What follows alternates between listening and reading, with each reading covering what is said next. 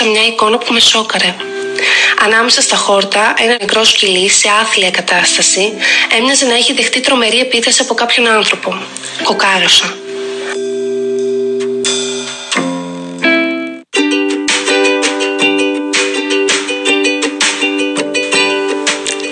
Καλώς ήρθατε στο πρώτο από μια σειρά επεισοδίων αφιερωμένο στον εθελοντισμό.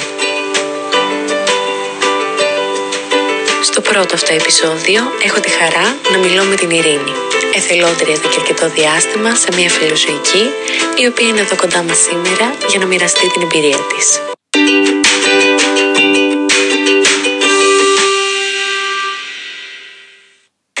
Ξεκινώντας λοιπόν, θα ήθελα να μας πεις λίγα λόγια για τον οργανισμό Save the Tales, καθώς και το πώς αποφάσισες να γίνεις εκεί εθελόντρια. Από όταν θυμάμαι τον εαυτό μου, αγαπούσα πολύ τα ζώα. Ήθελα πολύ να τα φροντίζω, να τα προστατεύω, να τα βοηθάω όσο μπορώ με κάθε τρόπο. Δεν ήταν λίγες οι φορές που περίμενα να έρθει η μέρα της εβδομάδας για να πάρω το χαρτζιλίκι μου και να τρέξω αμέσως να αγοράσω τροφές για όλα τα δέσποτα της γειτονιάς. Με θυμάμαι πάντα να αφήνω τροφή, νερό και κανένα χαρτόκουτο έξω από την πόρτα του σπιτιού, ώστε να βρει στέγη και ζεστασιά κάποια από τα μέτρητα δέσποτα της περιοχής. Παράλληλα, μεγαλώνοντας, αναπτυσσόταν όλο και περισσότερο μέσα μου το αίσθημα της ευθύνης, η ανάγκη να βοηθάω περισσότερο όλες αυτές τις ψυχές που το είχαν ανάγκη. Δυστυχώς, η κάθετη στάση των γονιών μου να μην υιοθετήσουμε κάποιο δέσποτο, γιατί κλασικά τα ζώα δεν είναι για το διαμέρισμα, δυσκόλευε ακόμη περισσότερο την κατάσταση. Αλλά συγχρόνως με πείσμονε κιόλας. Μεγαλώνοντας, άρχισα να μαθαίνω πως υπάρχουν φιλοζωικά σωματεία που φιλοξενούν πολλά αδέσποτα και τα οποία έχουν μεγάλη ανάγκη από τροφές, φάρμακα, ρούχα αλλά και από εθελοντές. Τελειώνοντα λοιπόν το σχολείο, αποφάσισα να ψαχτώ περισσότερο. Έτσι, στο πρώτο έτος του σχολής μου, ξεκίνησα να ψάχνω φιλοζωικές ώστε να προσφέρω τη βοήθειά μου κι εγώ ή ακόμη καλύτερα να γίνω εθελόντρια. Επισκέφθηκα και είδα το έργο πολλών φιλοζωικών σωματείων. Ένα όμως μου κέρδισε την καρδιά. Αυτό ήταν η Φιλοζωική Ένωση Πετρούπολης Save the Tales. Φυσικά όλες οι φιλοζωικές προσφέρουν ένα τεράστιο έργο. Απλώς οι υπόλοιπες ένιωθα πως δεν με αντιμετώπισαν με τον ίδιο τρόπο που με αντιμετώπισε η φιλοζωική της Πετρούπολης. Δεν ξέρω, ίσως επειδή ήμουν μικρή. Το Save the Tales είναι ένα καταφύγιο που βρίσκεται στην Πετρούπολη, στο βουνό της Αγίας Τριάδας, ε, για όποιον γνωρίζει, και προσέχει πάνω από 50 σκυλιά. Άλλα βρίσκονται μέσα σε κλουβιά, ενώ άλλα είναι ελεύθερα και έχουν ε, μάθει να μην φεύγουν από εκεί. Γάτες δεν υπάρχουν στο καταφύγιο γιατί δεν υπάρχουν κατάλληλες συνθήκες. Όλες οι γάτες βρίσκονται σε φιλοξενία στα σπίτια των εθελοντών. Όταν πάτησα το πόδι μου στη φιλοζωική, τα σκυλάκια με περικύκλωσαν γεμάτα χαρά και ελπίδα. Τα μάτια τους έλαμπαν. Κατάλαβα λοιπόν αμέσως ότι ήθελα να γίνω κομμάτι του καταφυγίου. Έτσι έγινε θελόντρια. Από εκείνη τη μέρα η ζωή μου άλλαξε οριστικά. Τα κατάφερες λοιπόν και βοηθάς ακόμη περισσότερα ζώα τώρα και σε μια πιο οργανωμένη δομή και θα ήθελα έτσι για να μπούμε και στην ζωή του εθελοντή σιγά σιγά να μας πεις το πώς μοιάζει μια κλασική μέρα στο καταφύγιο. Στο καταφύγιο πηγαίνουμε δύο εθελοντές ε, για δύο ώρες την ημέρα, κάθε μέρα, σύμφωνα με ένα πρόγραμμα που βγάζουμε κατόπιν συνεννόησης. Είτε έχει κρύο, είτε έχει ζέστη, είτε βρέχει, είτε χιονίζει. Δεν αφήνουμε ποτέ μόνους τους μικρούς μας φίλους. Οι εργασίες είναι απλές. Ε, πρώτα καθαρίζουμε όλα τα κλουβιά και στη συνέχεια βάζουμε τροφή στα σκυλιά. Έπειτα, αν το επιτρέπει ο καιρός φυσικά, προσπαθούμε να βγάλουμε βόλτα και κάποιο από τα σκυλάκια που βρίσκεται μέσα στα κλουβιά, ώστε να περπατήσει και να εκτονωθεί. Βέβαια, έχουμε ορίσει και μια συγκεκριμένη μέρα της εβδομάδας που πραγματοποιούμε την καθιερωμένη σκυλοβόλτα, ώστε να βγαίνουν όσο το δυνατόν περισσότερα ζωάκια βόλτα. Μάλιστα, πολύ ωραία. Τώρα, Ακούγοντας τη λέξη καταφύγιο ζώων, μου έρχονται δυστυχώς στο μυαλό εικόνες πολύ σκληρές από εγκαταλειμμένα, κακοποιημένα πολλές φορές ζώα. Γι' αυτό και θα ήθελα να σε ρωτήσω στο διάστημα που είσαι θελόντρια, αν έχει συμβεί ποτέ έτσι κάτι που σε σημάδεψε λίγο παραπάνω και που θυμάσαι ακόμη και σήμερα. Όπως προανέφερα, από τη στιγμή που έγινε θελόντρια στη φιλοζωική, η ζωή μου είχε αλλάξει τελείως. Έχω έρθει ποικίλες φορές αντιμέτωπη με εικόνες και σκηνές που δεν θα μπορούσα ούτε να φανταστώ προηγουμένως. Εικόνες και σκηνές που με φρικάρουν, με προβληματίζουν και με κάνουν να αναρωτιέμαι. Μπορώ να περιγράφω για ώρε ατελείωτε τέτοια γεγονότα, αλλά θα αρκεστώ σε δύο-τρία από αυτά. Το πρώτο σοκ ε, λοιπόν ήρθε τη μέρα που ανέβηκα στο καταφύγιο μαζί με έναν εθελοντή και βρήκαμε μέσα σε ένα άδειο κλουβί μια μαμά σκυλίτσα με τα έξι νεογέννητα κουτάβια της. Κάποιος μέσα στη νύχτα ήρθε και παράτησε το κατοικίδιό του που μόλις είχε γεννήσει μαζί με τα μωρά του.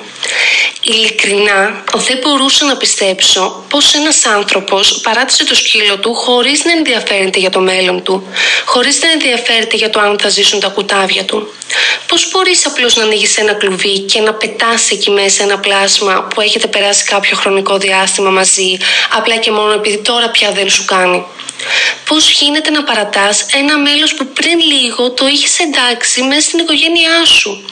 Κι όμως γίνεται. Και αυτό ήταν κάτι που το έμαθα στη συνέχεια, όταν είδα ότι πρόκειται για ένα περιστατικό που θα συμβαίνει τουλάχιστον μια φορά του μήνα.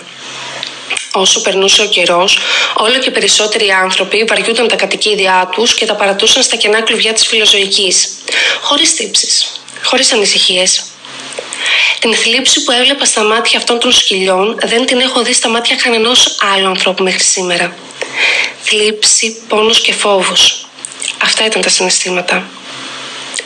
Ένα άλλο γεγονός που δεν θα ξεχάσω ποτέ συνέβη μια μέρα που τελειώνοντας τις δουλειές μου αποφάσισα να βγάλω βόλτα ένα από τα σκυλάκια του καταφυγίου. Ανεβαίνοντας λοιπόν προς το βουνό αντίκρισα μια εικόνα που με σόκαρε.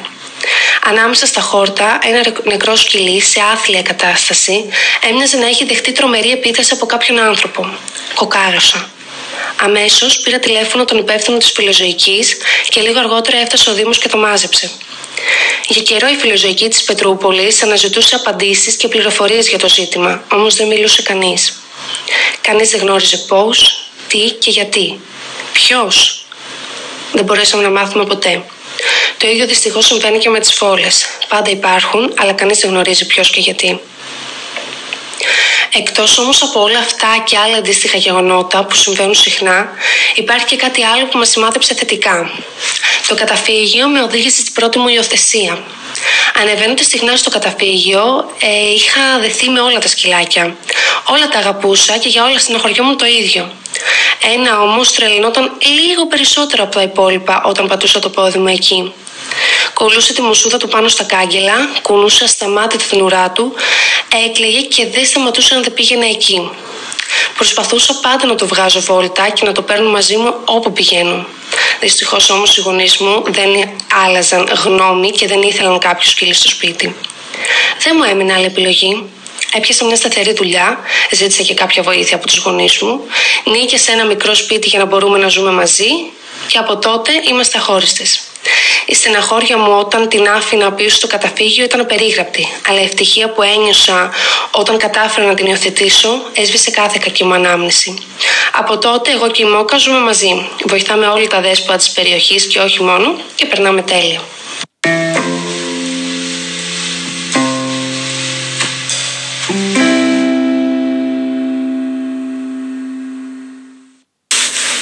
Μοιράστηκες πραγματικά κάποιες πολύ στενάχωρες εμπειρίες που εύχομαι κανένα ζώο να μην χρειαστεί να ζήσει και για αυτά τα ζωάκια να αποτελέσουν παρελθόν και να βρουν τη ζεστή αγκαλιά που τόσο έχουν ανάγκη. Όπως την βρήκε και η Μόκα και έτσι μέσα στα τόσα κακά μας είπες και μια πολύ γλυκιά ιστορία και εύχομαι να συνεχίσετε να περνάτε πολύ όμορφα οι δυο σας. Και για να αλλάξω τώρα τελείως κλίμα, θα ήθελα να σε ρωτήσω λοιπόν πώς μπορεί να γίνει κάποιος εθελοντής και να βοηθήσει το Save the Tales; Για να γίνει κανείς εθελοντής στη φιλοζωική, αρκεί να αγαπά τα ζώα και να έχει μέσα του επιμονή, υπομονή και θέληση. Σίγουρα θα συναντήσεις πολλές δυσκολίες, αλλά οι κουνιστές ουρές θα σε ανταμείψουν. Όσον αφορά τα διαδικαστικά, αρκεί να έρθεις σε επικοινωνία με τον υπεύθυνο της φιλοζωικής, να περάσεις μια βόλτα από το καταφύγιο και να δεις πώς έχει η κατάσταση και να υπογράψεις τα κατάλληλα χαρτιά που θα σου δοθούν από το Save the Tales. Δεν χρειάζεται να είσαι διαθέσιμος κάθε μέρα και κάθε εβδομάδα. Μια φορά τον μήνα είναι αρκετή και κάθε βοήθεια είναι πολύτιμη. Φυσικά, όποιος δεν έχει χρόνο ή αδυνατεί να πηγαίνει τόσο συχνά στην Πετρούπολη, μπορεί να συνεισφέρει και με άλλους τρόπους, είτε φέρνοντας τροφές, φάρμακα και παλιά ρούχα ή αντικείμενα που θα βελτιώσουν τη ζωή των τετράποδων φίλων μας, είτε καταθέτοντας κάποια χρήματα, έστω και ένα ευρώ στο λογαριασμό της τράπεζας. Φυσικά μπορείτε απλώς να βοηθήσετε με το να έρθετε στην καθιερωμένη σκυλοβόλτα, να γνωρίσετε εμάς και τα σκυλάκια μας και να συμβάλλετε στην κοινωνικοποίησή τους. Κάθε κίνηση μετράει. Ό,τι μπορεί λοιπόν ο καθένας μας ας το κάνει για να συμβάλλει στο έργο του Save the Tales. Και για να κλείσουμε σιγά σιγά θα ήθελα να σε ρωτήσω Ειρήνη. Στο τέλος της ημέρας αξίζει λοιπόν να είναι κανείς εθελοντής; Τι θα έλεγε σε κάποιον που μας ακούει και ακόμη σκέφτεται να ασχοληθεί με τον εθελοντισμό; Ο εθελοντισμός είναι μια ενέργεια ανεδιοτελής που σε γεμίζει ψυχικά και πνευματικά αποκτάς εμπειρίε ζωής, διευρύνεις τις γνώσεις σου και καλλιεργείς την ψυχή σου. Γιατί να κάθεσαι σπίτι άπραγος μπροστά από μια οθόνη και να λυπάσαι για τον κόσμο όταν μπορείς να κάνεις κάτι για αυτόν; Γιατί να κλείνεις τα μάτια όταν βλέπεις τον άλλον πεσμένο κάτω και να μην το απλώνεις στο χέρι σου να τον βοηθήσεις; Αν μπορώ εγώ, μπορείς και εσύ. Κάνε το πρώτο βήμα. Αγόρασε μια σακούλα με τρόφιμα, χάρη τα παλιά σου ρούχα και θα δεις. Θα τα Μάλιστα, πολύ όμορφα.